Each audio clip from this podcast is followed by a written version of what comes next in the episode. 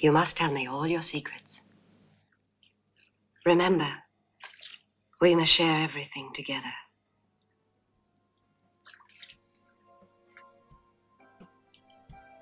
Everything.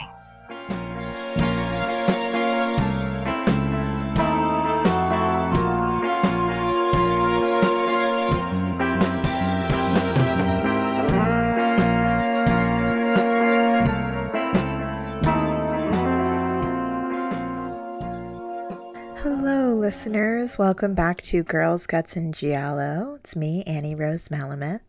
We have returned now with season two. I missed you all so much and missed interacting with you on social media about the weekly episodes and the movies that I've been watching. So I'm happy to return to doing that. I'm very excited to share with you the content that I've recorded for season two. I have a lot of great episodes coming up. And it's apt that we're returning during Women in Horror Month, February 2020. Today's episode is on the film Vamp, starring Grace Jones, and I spoke to Monica Estrella Negra, and it's a perfect episode for Women in Horror Month and also for Black History Month. And I'm very excited to share it with you. Before we begin, I want to shout out some of my patrons on Patreon. You can always follow me on Patreon at patreon.com slash girlsgutsgiallo. And for $1 a month, every little bit counts, you get a shout out on the podcast. For $5 a month, you get a newsletter every month with the readings that I did for each episode.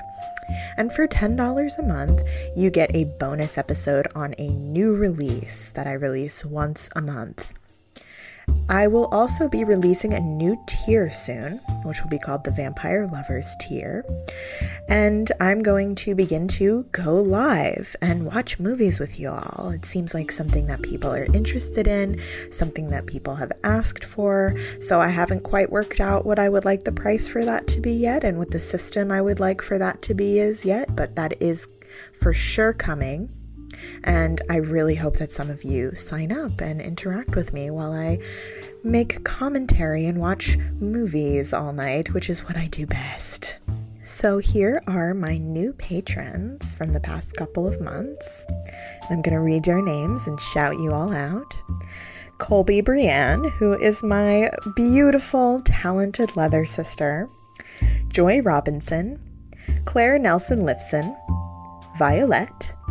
Gabriela Salas, Tara Lynn, Leah, Petrina Gigliamo, S. Elliott, Bridget, Pussy Grime, Morgan Alana Marshall, Carta Monier, hi Carta, Shaban Barber, Foxy Della Rosa, another one of my best friends, Lisa Eisenberg, Sarah Dufton, Ari C. Lowen, one Lovely Weirdo, great name, Daria Sowell, Megan, Gay Ghost, another great name, Deirdre, and Tia Clothier.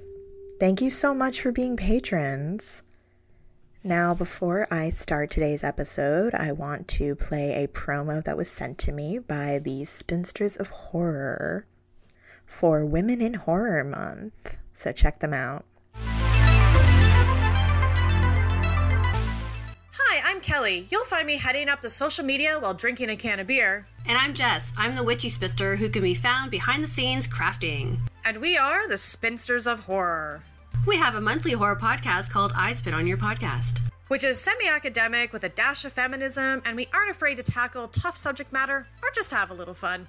You can find us on our website at www.spinstersofhorror.com. Follow us on Twitter at Horror Spinsters. You can find the podcast on iTunes, SoundCloud, Spotify, Stitcher, and more. And remember, the future of fear is female.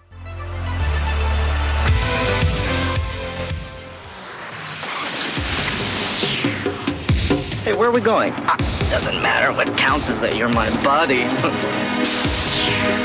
My day didn't start off too well.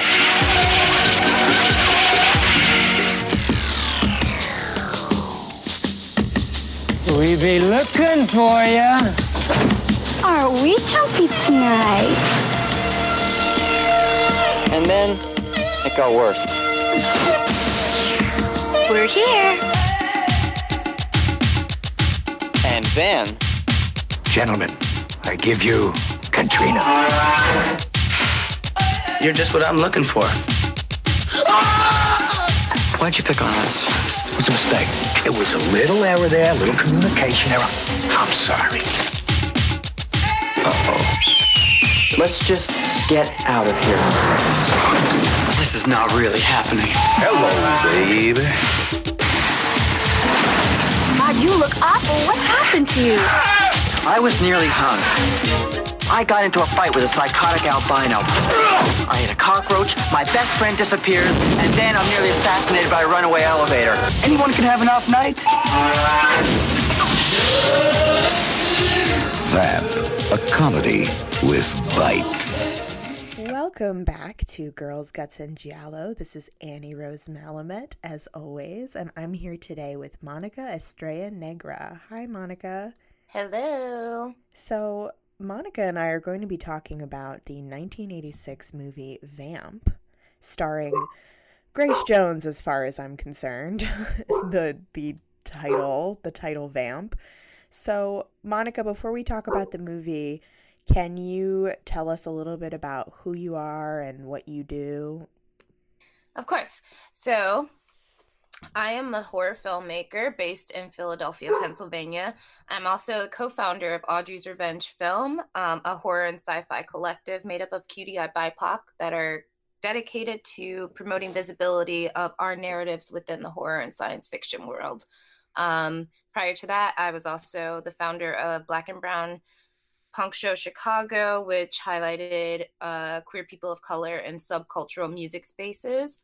And currently, right now, I am working on my fourth film as part of my Vengeance anthology uh, titled Bitten a Tragedy, and am freelance writing for multiple publications. Amazing. And Monica's films are incredible. Monica, you know, I'm a huge fan of your work. So I really encourage everyone to check you out after the podcast if they haven't already. I'll be plugging your stuff when I'm plugging the episode. So definitely go do that. Um, when did you first see Vamp and how did you feel when you first saw it? I first saw Vamp when I was in college, actually. And um, I was dating this girl named Julia who hated horror movies, but she did like Grace Jones. So it was like a, a deal breaker for uh, us to watch it. And we rented it. Um, this is when uh, Blockbuster was like still around, like one of the like few blockbusters that existed like in the early 2000s that hadn't gone out of uh, business. So we found it, we rented it. And um, when I first watched it, the first thing that I that I immediately resented was the fact that I only got to see Grace Jones for 15 minutes throughout the entire film. And it was pretty much just her dancing, being silent, um, and then being murdered at the end. So I was just a little bit underwhelmed uh, by the film in general. I also was just like particularly annoyed by the dialogue in the film because it felt really schlocky and it felt like it was like very rushed, um, which is, you know, the most we can say for most 80s horror because like because it was such a huge cash like franchise at the time you had like a lot of like amazing like amazingly trashy films coming out that didn't really work too hard on the dialogue or the meaning but just wanted to get as many cheap thrills as possible in order to like make money. So but i figured that since grace jones was in it that it would be a bit more like high profile and like considering like the budget and like you know everything that was behind it that it would have been like something of cultural significance especially because like you know black women like heading like a horror a horror film at that time. I mean like now it seems like a possibility even though people still have to fight teeth and nail to see that but um at, in the 80s like i feel like i was expecting it to be like a trailblazing film for like the black protagonist especially because she was such an essential part of the marketing tactics like when you think about vamp like it's always about it's never really like the the actual characters because like i can't tell you like how many people have probably seen the movie and can't even like reference the two main characters in the film like actor wise but like the way that they marketed it even in like the trailer that you can look up on youtube it was pretty much all about grace jones but she wasn't actually featured in the film So right. I mean, um, she was carries the a entire film. opportunity uh, for that. So I, I just felt like very underwhelmed, but then I also wasn't like surprised because I'm just a pessimist. Yeah, I mean that's Anyways, I'm just like, well, I should have known that, you know, especially because I feel like so many people love Grace Jones and like know who she is and like if I hadn't been into horror, I don't think I would have like figured like found out about that film because I feel like also people are just like it didn't really it wasn't really like her best, so we're not going to like plug this and you know what I mean? So Yeah, I mean, she carries the entire film and she doesn't even speak in it. I mean, the only reason to watch this film is because of Grace Jones. like, it really, everything else, it's not that remarkable of a film as opposed, like, instead of, if you leave out her presence, it's just not, it's like, like you said, an 80s schlocky horror film. I saw it like late at night on TV and I had never seen like you know I love schlocky 80s horror to have fun and watch it but mm-hmm. I you know like going into it I was like okay this is another like stupid vampire movie. And then when we get to her dance scene I was like there is something different going on here with this movie and it uh, just always kind of stuck with me so it's from 1986, uh, directed by Richard Wenk, written by Donald P. Borchers and Richard Wenk. Both haven't really done anything else of much of note. Uh, when I looked into their filmographies, just like kind of other crappy 80s movies. Um, obviously starring Grace Jones. The two main guys are Chris Makepeace and Robert Rusler and um, also another side character is Gedde Watanabe, who had just done 16 Candles like two years earlier, I want to say. Um, and talk about like racist like typecasting tropes. Absolutely, yeah, Mhm. and we can definitely talk about that when we talk about his character. Mhm. Um, it's like a classic 80s horror. Uh, it's it's an underrated film. Uh, and it's really carried by Grace Jones, like we said. Tina Turner was considered for the role of Katrina. I don't know um, who else was considered, but that was the the main person that I saw who was also considered for the role. Um, the song that Grace Jones dances to during her stripping scene was sung by her, but it was never commercially released, and it's not included on the movie's soundtrack album. Oh Uh, man, so many questions about that. Like, Right. why? Yeah, and she she released a reworked version titled Seduction Surrender on her 1989 album Bulletproof Heart. Hmm. So she did eventually release it. Her makeup, Katrina's vampire makeup, is based off Pris from Blade Runner from 1982. Mhm. Uh, and it was designed by Keith Haring on a photo shoot that Grace Jones did with Andy Warhol and Robert Mapplethorpe, where Haring painted her body in his distinctive style. So there's a lot, there's a few articles out there about the Keith Haring body paint, but I couldn't really find any information about how he came to design her body paint for this crappy movie. Mhm. like there's just so there's like these weird powerhouse elements to this film like keith haring grace jones I'm Uh, also like trying to figure out if this was like underhanded like commentary about like two fraternity boys that are going into like the slums and like you know like the the underground and like the underbelly where like there might be art artists and freaks and whatever else and depicting them as like vamp vampiric like entities that will zap you away from like this life of normalcy. You know what i mean? Like if the body paint was intentional to represent like that turn of the century like artistic vibe that took people out of like that cookie cutter breadwinner um you know ideal you know yeah like i feel like that could have been like a potential like underhanded threat but i could be i could be giving them way too much credit to like think so heavily into something for such a crappy ass movie but i mean like, i, would love that interpretation that maybe they were trying because you know in the 80s like you know the whole puritanical vibe of like you know was like a big thing in horror it's like you know if you don't sleep around then you won't get murdered and like the reason why these promiscuous kids are getting killed is because they're going against their parents and like doing whatever else. So like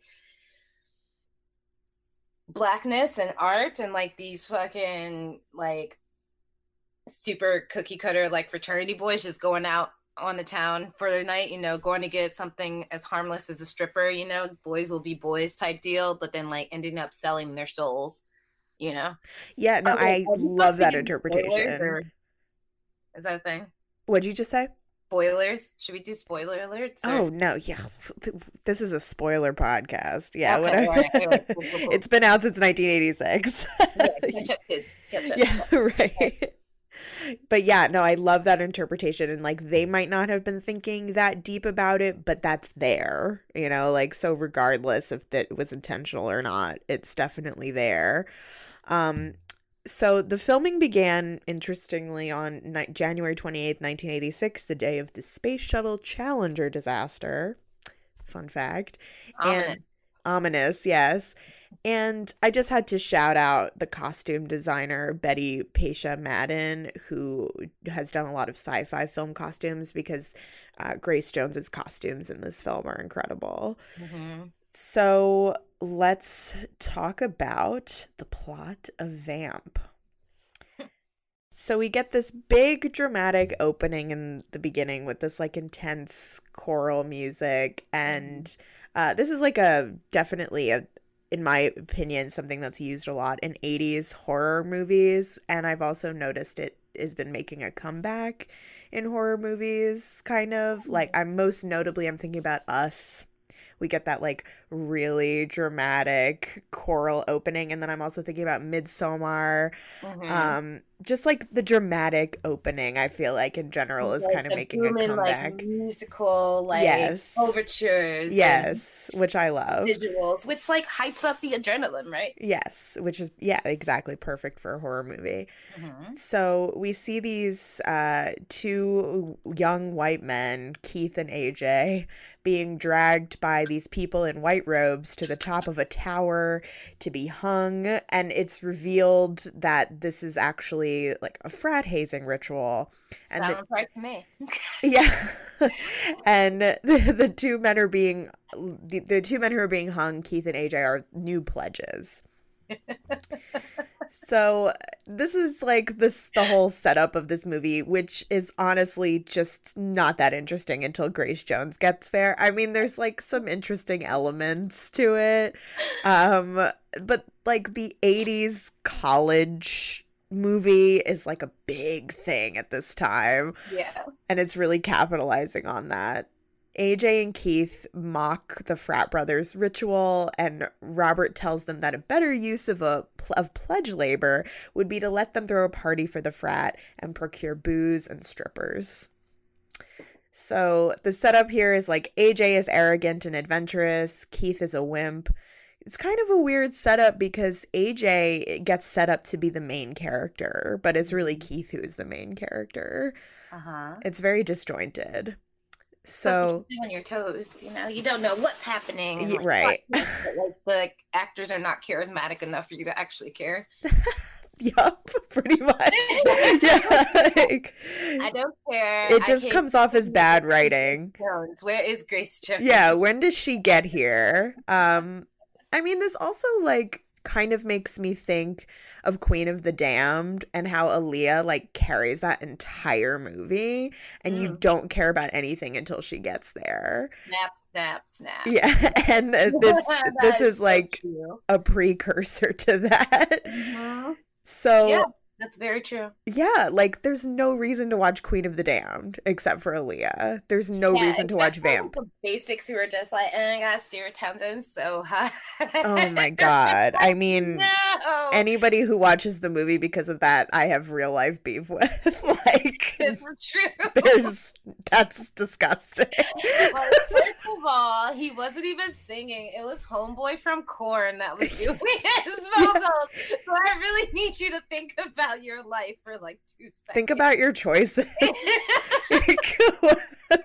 What is wrong with you? if I were Anne Rice, I would have sued. Like honestly. Oh yeah, like, she was this, like, she shoulda- was pissed with the rep- with the way that they did Queen of the Damned actually. Yeah, um, yeah. Like um, I think somebody should just like remake like all like the movie, but just cut out all the scenes and just have like all the B roll of like Aaliyah just going around setting like weird goth vampires on fire and looking hot as fuck while doing it. God, please. I mean, it's also yeah. like Grace Jones dies at the end of this. Aaliyah dies at the end of Queen of the Damned. And if you are a sane person, you don't want that to happen in either of these movies. like, very true. It's anyway. So now AJ and Keith meet Duncan, who's like a rich, nerdy type played by Gedde Watanabe, who owns a car that they want to borrow. Um, and this is when I started to get the sense on my rewatch that these boys are like really wealthy. They go to an elite college. Mm-hmm. Um, Duncan is a socially awkward nerd who uses his money to buy friends so he agrees to lend his car to AJ and Keith on the condition that he can join them. So that's where we get the setup of this like buddy comedy that's about to happen. Yeah, um, like what real friends do. Right. I just like fucking hate AJ and Keith. Like they're just the worst characters. like there's literally nothing redeemable about them. Yeah. And I mean, also like Gedde Watanabe's representation is fucked. Like, I mean, because like Gedde Watanabe pretty much made like a, a, good majority of his career in the 80s and i don't think this was like his actual choice but this was just like the only roles that were available for like coming up like asian american like actors uh, are just like you know like the typical like nerdy like asian kid you know who's like socially awkward not assimilated into westernized ideals and was always like the butt of like a lot of like the white jocks like jokes you know what i mean? Like 16 candles like he, that Oof. Like I know a lot of people. I, am going off on a tangent here. I know a lot of people no, go for it. Empathize the fuck out of that movie, but like that movie is fucked up. It's like making light of rape. It's making light of drugging people. It's making light of uh, sexual harassment, racism, uh, and not even just like racism against Asians. Like there's also like you know the mention of like having sex with a black guy and being disgusted. Like there's so many things. So like it's just like problematic on so many levels and it makes me really sad that like even in like this low budget ass like movie he had to like resort to taking like this role of like sucking up to like these two like chads basically. Yeah absolutely they're 100% chads. Yeah and i mean it's important to say that about 16 candles because like the american collective consciousness remembers that movie as like this fun romp but it's so fucked. For who? Right, exactly. Like for Chads, basically. For Chads. Yeah. yeah. So while flipping through a porn magazine in the car on their way to the big city, the boys see an ad for the After Dark Club with a gorgeous promo photo of Grace Jones as the ad, and they decide to try to hire a stripper from this club. So in the city, AJ almost hits a bus. Their car spins out. And when they finally stop, they're in this like abandoned, rundown neighborhood, which is so weird. I'm like, is this supposed to be supernatural or something? like they they spin yeah, out into this like when you're in the inner city. I don't know if you knew this, but especially the poor black and brown areas, you go through like this weird mysterious like experience and you transfer over Right, you go, you step through the veil. Yeah, yeah like, that's basically what it's implying. Is like yeah. they've stepped through the veil into this other world that they're not ready to deal with. Um, they're in this diner. And they're waiting for the After Dark Club to open. And as they're discussing how the club doesn't open until dark, the counter guy at the diner starts frantically dressing up as a priest and putting on this huge cross around his neck. Wonder why? and he tries to close the restaurant but this group of like hooligans stroll in led by a man who has albinism. Um the actor didn't actually have albinism. He bleached his hair. And this is and, like a whole other thing we can talk about is like just the exploitation of people with um visual difference. I had no idea that he wasn't actually albino yeah wow so it i mean horror movies do this a lot they even do this today and this was like one of my huge problems with midsommar actually was like using someone with a facial deformity mm-hmm. to invoke like horror and dread mm-hmm. and doom mm-hmm. and that is definitely what's going on with this character in this film same with hereditary yes. and mostly um, like american horror story Yes, it's yeah, a it's still, huge it's thing. Yeah, yeah, yeah. It's a very common trope and it's like something that hasn't that writers with disabilities and facial deformities have been talking about forever, but people still keep doing in their movies and I really wish they would stop. Yeah. Um so, but he's also accompanied by three black women, which is also notable in this movie. Um, it's never really explored, but it's I guess, Grace Jones's sisters. Yeah, like, but they're not vampires. Like, I, it's, I guess it's like, I don't know. To take us back to the first point about like, you know, what what the actual vampire like uh, stands as in the actual film. You know what I mean? Yeah. I, I don't know. Especially because like if a person's like albino, you know, like that can also be like perceived whiteness, but like not, I don't know, but like also the actor wasn't even albino, so that also makes it 10 times weirder. I don't know. That's so wow. Well, what I, I mean, uh, the way I interpret it is like they're trying to create this like heavily contrasted, like, you know, like God, how how do I even word this? I I just feel like it's the concept of of freakery and like showing you something that you don't see every day to indicate that like oh we're in another uh we're in another realm now. Like it, it's just something that I see films doing a lot.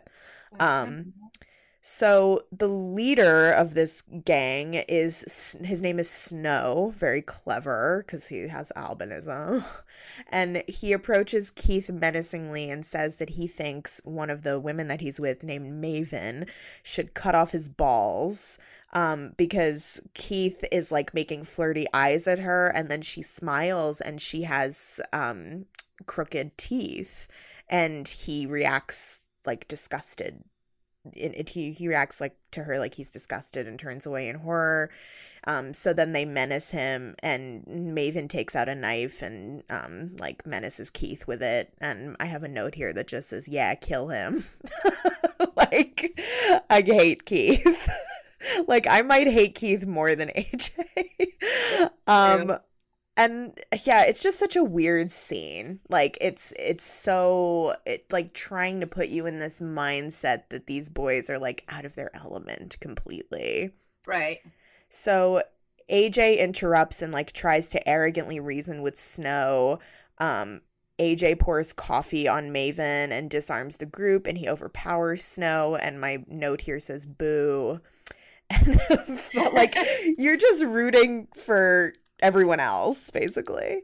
Basically. Um, small note, because I, I remembered something, but um, and I don't know if this is related. I don't know if like the directors, and this is kind of going back to the character of Snow, but um, in some West African cultures, there are specific vampiric uh, folklores that are tied to people that are born as albino.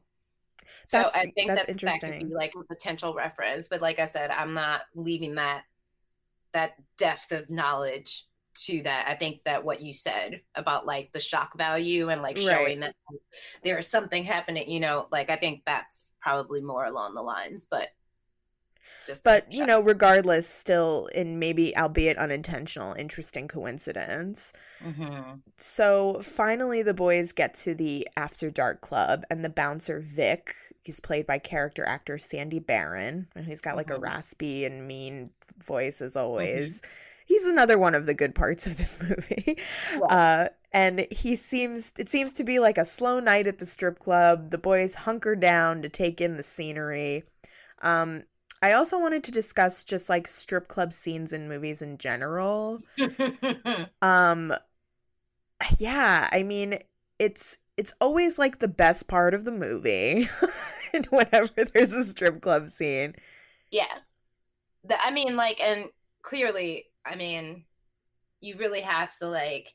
Well, I've also been like really curious. I don't know if you saw the new Hustlers movie or whatever. I did, yeah. You did. Um, I'm also just really curious as to like wonder whether like the people that are present, like the workers, like in the sex like clubs and whatever, like are actually paid, or if they're like actually workers at that place that agree to be a part of like the uh the um the um the dancers i've always just been curious about that and whether it was just like unless they like have like actresses come in that pretend to do that or um i don't know about this movie. I know in hustlers that the extras were actual dancers from the club. Nice. Um and but I don't know about this movie. I imagine that some of them have to be um but yeah, I mean it's just always like the way that strip clubs are shot is very interesting to me. Like it's In what way? It, I feel like it's very specifically, you know, to give this impression of like seediness and like the underbelly of things. Whereas in Hustlers, I felt like they were just at their job. I don't know. What do you think? Word. You... No, I can't cite that. I was about to say Showgirls wasn't seedy. um, I think it varies on class.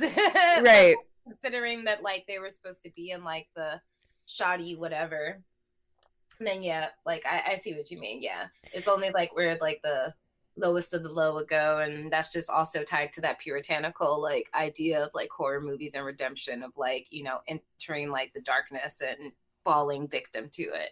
Yeah. But then like also, I feel like with Katrina like coming out and like those or that's Grace Jones' character's name, uh, Katrina, when she comes out and does like this like pseudo artistic like dance that you would not like experience in like that that uh perceived idea of what a strip club was in the 80s like i think that that was something that probably brought them to like this wait i'm going off on a tangent. I'm sorry. No i see what you're saying though. I mean th- so the next thing that happens is we meet amaretto who is like a waitress at the club and she's this bubbly white oh, like oh, yeah. blonde type yeah. who seems to recognize keith although he doesn't recognize her. And the only thing that's interesting to me about her character is the way that they frame like waitress versus stripper purity. Like the waitresses at the club are like or just in general like waitresses at the strip club are seen as like it's still hypersexualized and like you can gain access to her in that way but it's less sexualized than a stripper because it's like more honorable because she's just a waitress or something. Like I just see that dichotomy sort of mm-hmm. popping out because like the strippers are all spoiler the strippers are vampires and she's not so i, I just see that mm-hmm. as a as a duality that they're proposing here um now it's like Hooters versus working at a strip club. Yeah, yeah. but in regards to vampires, yes, I get. Yeah. I so, think they did the same thing in From Dusk Till Dawn. Yeah. Also, what I think uh, From Dusk Till Dawn is basically like Vamp, but with uh, Salma Hayek. Yeah, and I read that From Dusk Till Dawn was inspired by this movie, so that's a an apt comparison. Yeah. Um, Vic introduces Katrina, and now we get the greatest scene of the movie where Grace Jones painted completely white, her face is painted completely white, and she's got these like red lips and dramatic red hair, and she's in this red jumpsuit. Her gloves have these like steel fingernails on them, and she strips and she's got on this Keith Haring body paint and this like amazing cone metal bra spiral thing going on and she dances to her own song and it's just this like completely surreal piece of performance art that you just obvious like when i first saw this movie i was like in shock seeing this scene in the same way that the audience is in shock after they watch it. And i found it so interesting because like everybody is entranced in the club and the boys are like enraptured with her and they agree that she has to be the stripper for the party do you think that there's like a supernatural element going on here? Like, is she seducing people supernaturally through this weird dance? Because it seems like it seems like that to me because it doesn't feel to me like these frat guys would be like, "That's the dance we need." Like they're these rubes. Yeah, no, they wouldn't appreciate that. Um, well, I mean, like we only have to think about like who Grace Jones is as a person and like how her own performances outside of film and whatever else have always held their own type of like hypnotism. And I know that she's always like heavily tied like her own like like spiritual presence and like her art creatively. So I wouldn't have I wouldn't have I definitely assumed that like because she was the head vampire and had like that you know that queendom if you will like she could just seduce a room and have like people do whatever she wants them to like i feel like that was like the whole purpose of like her being. Right. Um, but also we look at like folklorically like what the vampire has had to do in order to lure its victims into it. So i think it's like a really interesting take on like that that ability to like hypnotize and seduce like with like their dance or song or flirting or whatever the heart desires of like your victims or whatever but t- like taken on through black femininity in that in that sense yeah because the dance like uh, if i'm thinking of from dusk till dawn like salma hayek's dance is hypnotic mm-hmm. and supernatural but it's mm-hmm. very much filtered through like a typical male gaze of like what would be mm-hmm. sexy whereas mm-hmm. this dance is like not that at all. Exactly. Like yeah. it's completely Grace Jones like embodying this persona like for herself doing what she wants. Mm-hmm. And it's incredible. I mean, there's like this weird sculpture in the middle of the dance that she like pretends to give head to at the end. It's incredible. And yeah. It's like very sexy, but not in a way you would think of like in an 80s strip club movie like what you would think of as being yeah because the sexuality is owned by her it's not it's not being owned by like the the gate the white male gaze as you said like Absolutely. and i feel like if they had Grace Jones and she agreed to the movie, she wouldn't have it any other fucking way. Yes. yeah. so that's why like literally people only remember this movie because of that, because of the amount of magic she like put into her own actual performance yeah and i have questions about like if she choreographed this herself like i feel like no i feel like she that was all like had to be. It, it had to be. Yeah it because it's so her and like so reminiscent of her other performances. Yeah i can't see any white man director like telling no i can't no. No me neither so i just i just want to know more i just want to know more about her yeah, role in this um, movie. are they still alive? I don't know. Can we yeah. ask them let's find them. yeah, let's find them. I just I might just like buy the DVD honestly at this point. I'm like I need to know. So AJ is led backstage by another waitress to meet Katrina and she's got this like great lair. She has these portraits of herself. She's got this gold Egyptian sarcophagus with a pharaoh's likeness on it. And this is hinted at a couple times in the movie that she might be that old. Like she might be from ancient Egypt.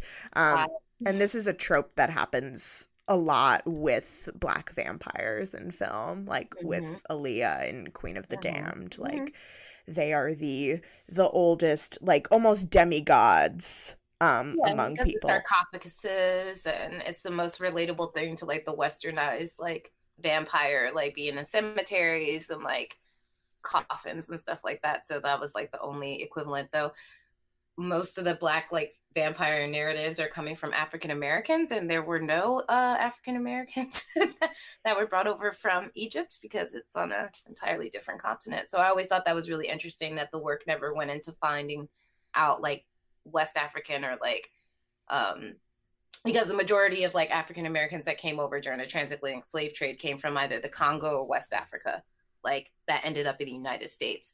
So has nothing to do with Egypt, has nothing to do with any of that, but they couldn't like I've, I've yet to see anybody delve into like any type of like West African nations like historical uh, folklores about vampires in general because they do exist and like try to relate that to the actual ancestral memory of black people that are featured in these films.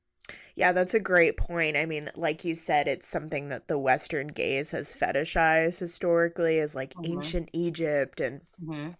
like, you know, just white Western explorers like going to ancient Egypt and like raiding tombs and like there's just always been that that fascination that fetishization and that mm-hmm. comes out in our in our films. Mm-hmm. um so katrina appears and aj asks her to perform at his frat party and she's in this an, another amazing outfit with this metal corset. She has like a million outfit changes. I fucking love it.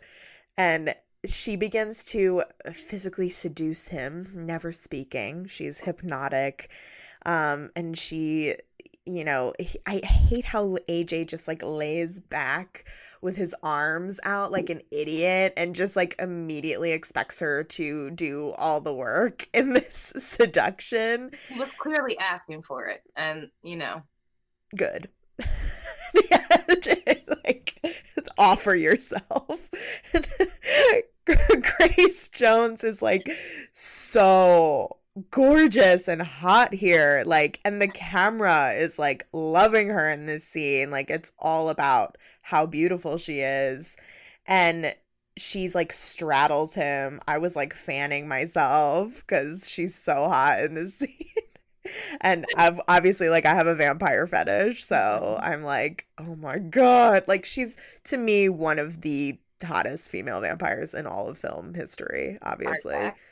and all of a sudden Katrina like grows fangs and her face face contorts hideously. There's great practical effects. Yeah. And she devours AJ, sucking him dry. Yes. like good. Kill him. Yeah, so good. It's, it's so, so good. good. And yeah. she also like has this great moment where she throws her head back and laughs with this like dem- like demonic glee. It's so incredible. That was like my wallpaper on Facebook for a hot minute. Yes. And like AJ's body's just like laying in a pool of blood. Good. Yes. That's, fucking tight. it really is so tight. Like if the movie could just be Grace Jones killing men, that would alone be a great movie. We're putting that somewhere. Yeah. yeah. Yeah. Yeah. Hear me out. Vamp, but Grace Jones just kills everyone. The end. like that's it. Lots of really cool outfits and just is Grace Jones. Oh, I could watch, watch, that, that for movie. hours. Yeah. yeah. yeah. Just have it on loop. Yeah, exactly. Mm-hmm. Back out in the club, the boys wait for AJ. Vic is like eating bugs, like he's some kind of Renfield archetype. Um, and this is when we start to realize that the entire club is full of vampires, but Keith and Duncan don't know it yet. I mean, like, what is better than vampire strippers? I mean, come on. Like, that's. I just want to know, like, what is it about, like, new age vampires just always chilling in the club? Like that's like two things that gays and vampires have in common, I feel. I mean, that's actually like really smart connection. I read there's this article about urban vampires in film by Stacey Abbott um and uh, which I've referenced a few times on the podcast and she talks about like the vampire the urban vampire is like alone figure that sort of represents like existential angst and urban mm-hmm. anxiety and that is in it she doesn't link it to queerness but as queer people like we know that those things are one and the same like yeah, yeah. The, the existential angst of like being this person who's alone in the world or that's what that's it feels like. Because that's one of the reasons why I had um, my fourth film, Bitten a Tragedy, which is about a queer vampire, like began at like a queer underground rave, because like that is the place of solitude and like the place where you can actually try to maybe fit in with like all the other like social outcasts and like how it becomes like a safe haven in some ways. So I'm gonna read that book. That's really interesting. Thank yeah, you. yeah. And also, I can actually send you. I have a PDF of the article. I'll send it to you. Nice.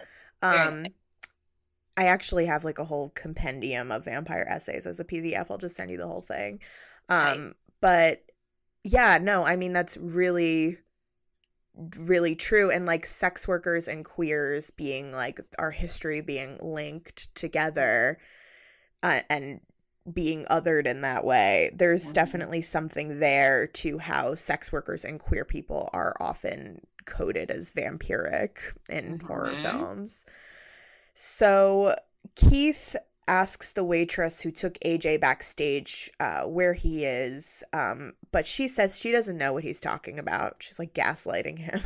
And she goes backstage to katrina who is now radiantly lounging on a chaise as this man named Vlad is cleaning up AJ's body, and the waitress warns her that AJ's friend is looking for him. Uh, Amaretto, who's intent on getting Keith to remember her, I like hate this side. I like don't care. I have something to say about. Okay. yeah. Yes, Especially when she remembers where she remembers him from. Yes. I'm just like, this is okay. Anyway, Oh, yeah. I mean, I'm just like, really? right. Y'all couldn't have thought of something. All right. Yeah, it's dumb. Yeah, their, their whole like thing is dumb. but anyway, continue. and she brings him backstage and then the other waitress says oh she does remember aj but he must have left we also got to mention uh, cimarron who is played by lisa lyon who was a professional female bodybuilder in the 80s and she's the stripper who dances with the whip amazing yeah. uh this this is kind of it's like weird it's like a it's a strip club where like women's bodies who aren't typically held up as like the most beautiful in a strip club are like this very muscular woman and like Mhm. this weirdo performance artist like this is actually the coolest strip club ever Right. Yeah. like I would go to that strip club. right like can we go like this, what a great you can eat me it's fine Right. uh, outside in the alley, Keith sees Vlad uh, like wheeling out what looks to be like a body. There's all this green and purple lighting, which is very like giallo esque. Mhm. Uh, and Keith walks. This is so weird. He like walks away from the club. I'm like, so you're just gonna leave Duncan there? Fine. And Amaretto Forgot about Duncan. yeah, he doesn't give a fuck about him. Amaretto follows him, like chatting him up. Back at the club, Katrina lounges again in another look. Like, her fourth costume change. And Vic uh, berates that waitress for bringing her a victim that had friends with him. And Katrina pulls out the waitress's heart from her chest and laughs. It's really great. I mean, And she expects perfection. You know? Like I mean, you can't just be out here, you know? You gotta You- cover tracks. you can't. I mean, Literally, we're trying to eat, you know? like I feel you. Like I feel you, Katrina. security culture, all right? Like, Yeah, like sometimes you just gotta make these tough decisions. you have to rip a bitch's heart. I mean, when the queen tells you perfection, she means it. You can't expose the coven. So Keith and Amaretto go to this like hotel that she's living at, which is like creepy and run down. I don't care. They lose each other, whatever. Someone tries to kill Keith. I really don't care. Let's go back to Grace Jones. Right. So we see Vic and Vlad, the moms, the uh, the mobster dude, back in the office, and Vlad is like stroking this drawing of Katrina dressed in royal ancient Egyptian crown, and Vic admonishes him, saying he doesn't have a chance with her anymore, and so I guess they were lovers at one point, and Vlad like, hisses at him, and it's pretty funny. Mhm. Anything with the vampires is good. Like Yeah. these guys are funny together, even though Grace Jones isn't in the scene Mhm. and Keith and Amaretto find each other. They argue again. Um, Keith walks away and he runs into Snow and some more of his friends, all of whom have albinism. And they chase him into a sewer and like close the lid over him. And through the sewer grates, Keith sees this little girl vampire kill one of Snow's henchmen. And he also runs into an old guy eating a rat. Yeah, I didn't get that. That was just like I was like, is this Is this the same movie? I have no idea. At this point, I was like, "This is just bad writing." Like, there's, it doesn't make any sense. To, like, fill in like that, you know, like it's like, hey, we got like this B roll of like some weird guy eating a rat because you know, can we incorporate that? in the city sewer, of course you're gonna see people eating. That's what happens. I like. I guess it's just supposed to. They're just supposed to be in this like other realm um where fucked up yeah. things are happening. Yeah. Whatever. Keith escapes the sewer. He finds AJ's body and the body of the waitress that Katrina killed. A garbage truck tries to run him over. The garbage man is also a vampire. and Vic assures Katrina that he's going to take care of everything. And she's in another amazing outfit. and he feeds from her wrist like a baby. She's mother. Like, she is the mother of yep. this entire operation. Yes. I love it. Queen Bee. Queen Bee, yeah. Like vampire as mother, like as the origin of life, like as Lilith almost, like the alternative to Eve. Um Duncan is still at the club. Keith is in this gross bathroom when all of a sudden AJ appears, scaring the shit out of him, and he says it was all a joke and that he's fine. And Vic brings the boys backstage because the cops are there to talk to him. This is an interesting scene with the cops. The mm-hmm. they admonish the boys for wasting his time. And he says, "This is not a nice neighborhood and I don't like coming to it." Like too bad. like they really captured how disgusting cops are in this. I mean, scene. I was like, yeah, that's a cop. yeah, like accurate. Actually, yeah, yeah, yeah. Like it's strange. Yeah, it's strangely accurate. AJ is acting strange, like sucking Cimarron's fingers, and Katrina again. I just always have to note her outfit changes because like there's so many of them. She's in like yeah. another outfit, like with this amazing headdress. And Keith wants to leave, but AJ obviously doesn't because he's undead now.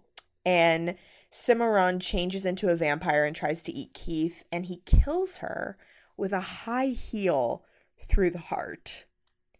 What do you make of that symbolism there? Oh, because I mean, like she was ultra like muscular and like exuding like masculinity. So like, of course, death by femininity. That's fascinating. Like, so, yeah, it was like not so subtle.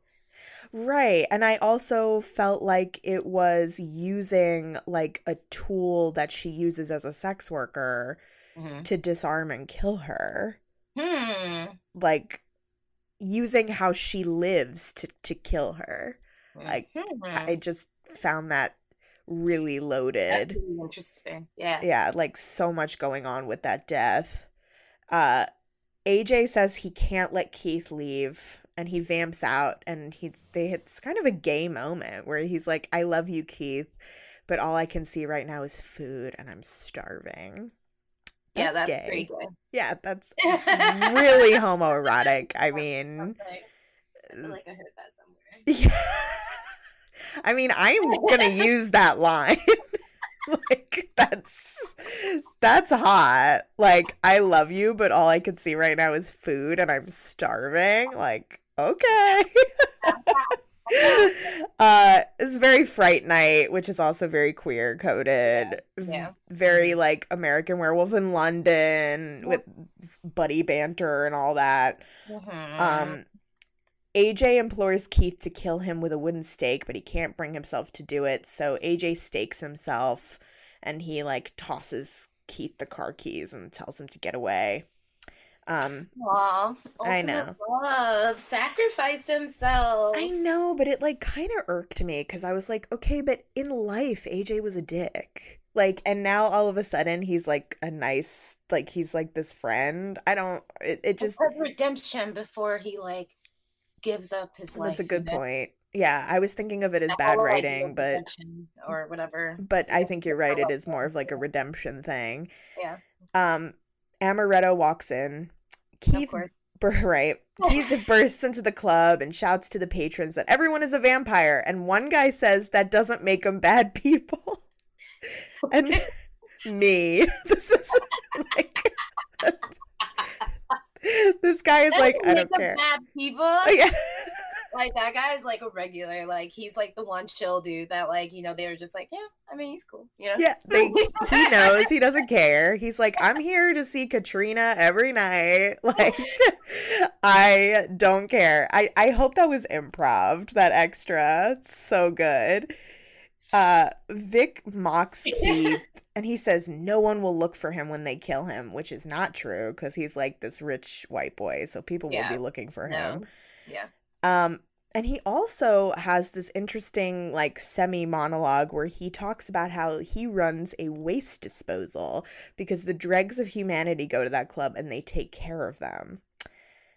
And I don't know, I was just wondering if you had anything to say about that. I found that really loaded as well. The dregs of humanity. Of Yeah. Like, And how the club is a waste disposal. Mm, I mean, it could definitely go along like those like ultra rigid conservative like views that were happening in the 80s at the time about like people that like gave into drinking or smoking or uh let's not forget the Reagan administration and like all of the den- uh, denial they had around like the AIDS crisis and like stuff like that and like how um they pretty much just kind of figured that like the gay community or the uh, the poor or uh, impoverished would pretty much just like take care of themselves by like having promiscuous sex and like catching the virus or like Mm. drinking themselves to death or like doing whatever else and like cohabitating in like these other worlds that are definitely off limits to like keep like characters like Keith and AJ who are like at this prestigious university and like are wealthy and whatever else, you know what I mean? So it's just like by them coming down there in order to like survey the type of depravity that like they consider to be taboo, like they were pretty much like aligning themselves with like the rest of like humanity that like participate in like these types of cultures. So it could it could it could have gone like in that type of like social commentary. I feel. Yeah, no, that's a great point. I mean, it, if it's not intentional social commentary, it's adopting the attitude of the era. Like that, like you said, like people are going to take care of themselves. It's like they're asking for it by going to a place like this. Like, yeah, and that was like a very serious thing. Like when um one of the main reasons why the Reagans like why the AIDS crisis got so bad is because like people just figured that like the only people that would be affected by it would be like queers and like trans people. You know what I mean? That were many like of whom are sex workers. Exactly. And like if you go there, then you're going to participate in like this lifestyle that will, you know, destroy you in this way. And is so far removed from like the homogeneous, like nuclear family that the 80s perpetrated, like through numerous films, like 16 Candles, right? Even though it's just as toxic and just as disgusting, you know, in that retrospect. But because it's like the marginalized community and like Black people and like, the myriad of like oppressions that like plague these communities like if you align yourself with that then only expect to like you know destroy yourself basically Absolutely. Yeah. Yeah. Totally. So Amaretto, uh oh no. Keith says, Can he have a last drink? Like they Oh, do boy. in Vegas. Cause Vic like fetishizes Vegas. So he says yes, and Keith orders three double brandies and tells Amaretto to spill them all over the place, like because they're gonna burn the bar down. This would not be enough to burn a building down. but it's cute that they thought that like they could do that but also lazy writing like i said It's such lazy writing because he puts a napkin in the brandy and lights it on fire, and then of course the whole bar goes up in flames. And, all of a sudden because it's like all pine wood you know Right, like unfinished wood. The bar is made of unfinished wood, and the strippers like vamp out. I love the vampire strippers, and Amaretto is magically not a vampire. And Duncan, Keith, and Amaretto escape outside and into their car, and they're chased by the garbage truck from before and Snow's truck, and they trick them so that they crash into each other. Um, suddenly, Duncan begins to change into a vampire, and Keith crashes the car, which of course explodes and kills Duncan. So They deserve better he really does. I mean, considering like what happens with AJ after this. and also using that same narrative about like assimilating yourself with like people that are bad like let's talk about like Duncan was trying to align with like AJ and Keith, and they were actually shit stains after all because like they didn't take him seriously and only wanted to hang out with them because he had a car. Yeah. And now he dies in his own car that he lent them. That's messed up. Can we talk about that? Yeah. like can we can we talk about double standards? But okay. Yeah, like exactly. Like Duncan has to die for whatever sins the movie perceives that he's done, but like AJ, who, you know, spoiler guys, is not actually dead, AJ and Keith get to live on, and so does Amaretto. The three white characters live. Everybody else. After their grand run in with people of color, because, you know, you also can't trust the model minority Asian in our institutions either. Literally. Like, like that's what I got from it. I was just like, damn. So they they threw you under the bus too. No, exactly. but yeah, no, it's true. I mean, that's, that's exactly what I thought. I was like, how fucked is it that he dies in his own car? That is the only reason that he's there in the first place. The only and that he wanted friends. Right. Oh my god, how dare he want friends? like it's so sometimes awful. Sometimes to be own, you know. Yeah, I mean, 80s horror movies are really moralizing in this way. And, Yeah. like, part of my, this, when I struggle to watch them sometimes. Yeah. Um, Amaretto and Keith are surrounded by vampires. Snow and his crew arrive, and Keith and Amaretto escape. The little girl vampire eats Snow. It's hilarious.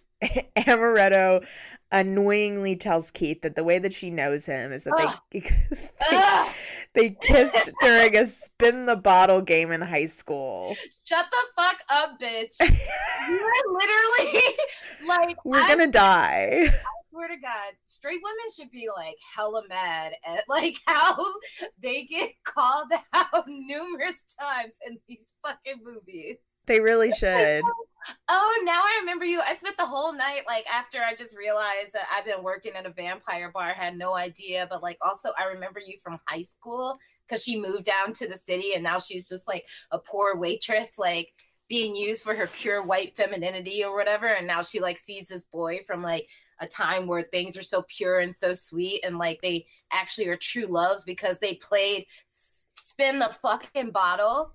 It's so dumb. It's yeah, it's really like just the epitome of like toxic heterosexual love story bullshit. I like literally just like lit up a cigarette as soon as like that happened. It's Yeah. just like I can't anymore. yeah, it's really dumb. And she, I mean, they had like arguments before because he was judging her for her job. And I, yeah, I mean, I think what you said is like very insightful about like remember her clinging on to this time when things were better for her. Mhm. Yeah. Yeah. Yeah. And he's like, pure and sweet because like spin the bottle is just like one of those like n- like in a more in a, a a morally conservative like time like there's still like that whole adage of like you know high school sweethearts and like uh exploring your sexuality through like very chaste like means but like mm, the most taboo that like a girl could possibly do without being called a slut was to play like these weird and awkward like games where you had to like consensually kiss strangers. yes. so it's just like so I guess y'all are gonna get married now. So Yeah, and now she can leave this life behind. and she doesn't have to toil anymore at this fucking cool strip club with vampires where there's like performance art and shit. Like, Please, I'll work there any day of the week. Like, like I will quit my job like tomorrow if Yeah. this place existed. yeah. Please. Maybe, right? Yeah. So there's more vampires, blah blah blah. They set the sewer on fire. Uh oh, Amaretto's real name is Allison, so now she's gonna start to be called Allison. Katrina sneaks up on Allison and in the sewer, and she's got this like glorious bald head. And she poises over her neck to bite her as Keith holds a bow and arrow.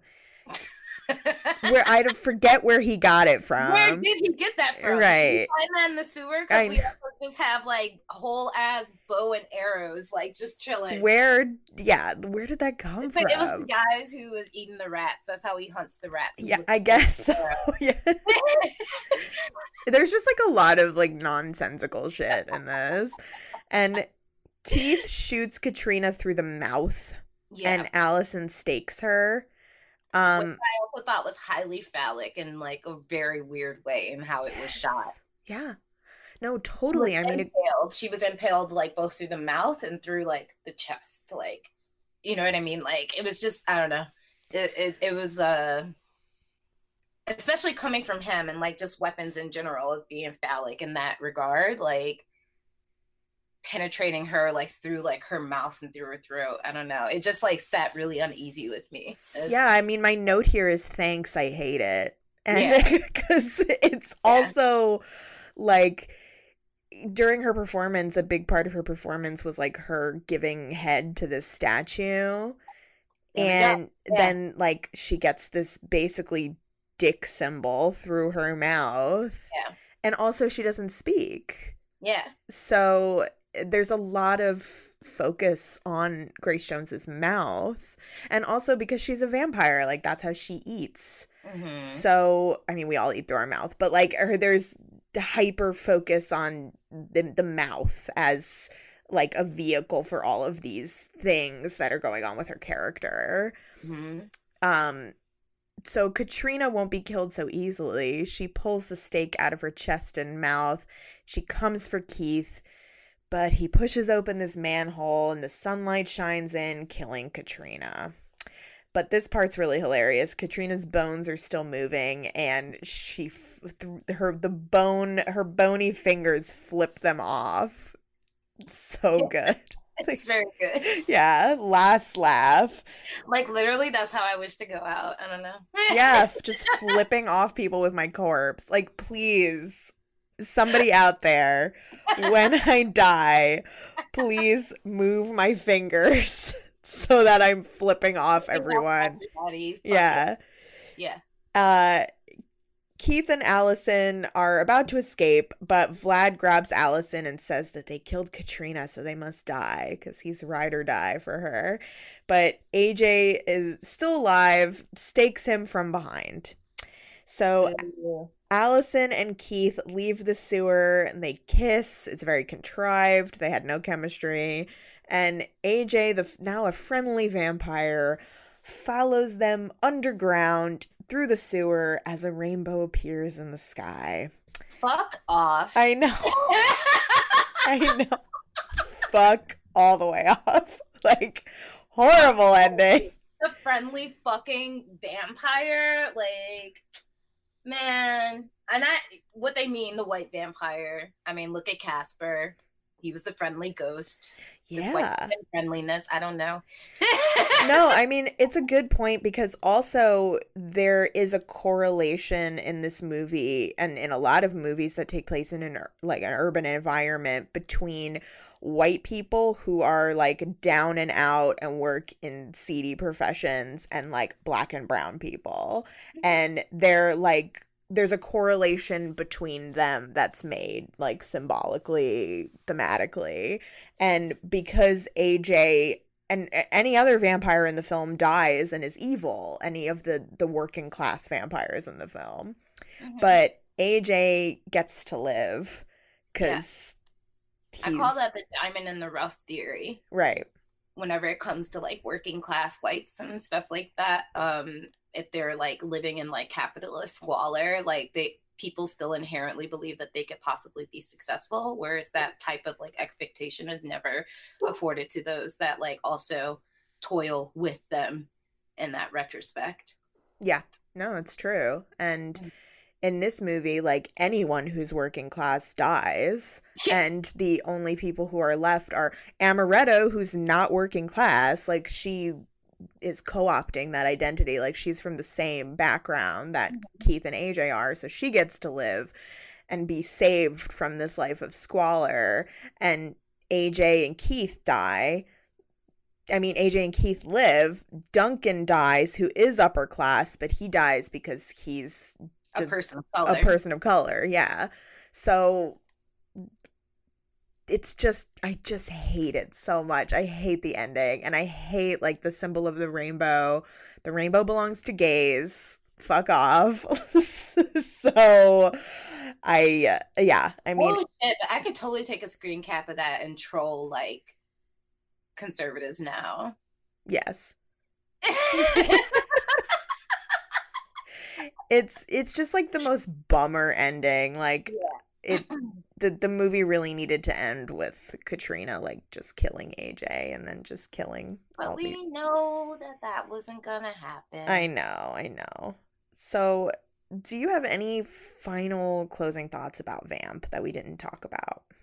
If anybody wants to remake this movie, um, please do. But also, don't remake it to the teeth.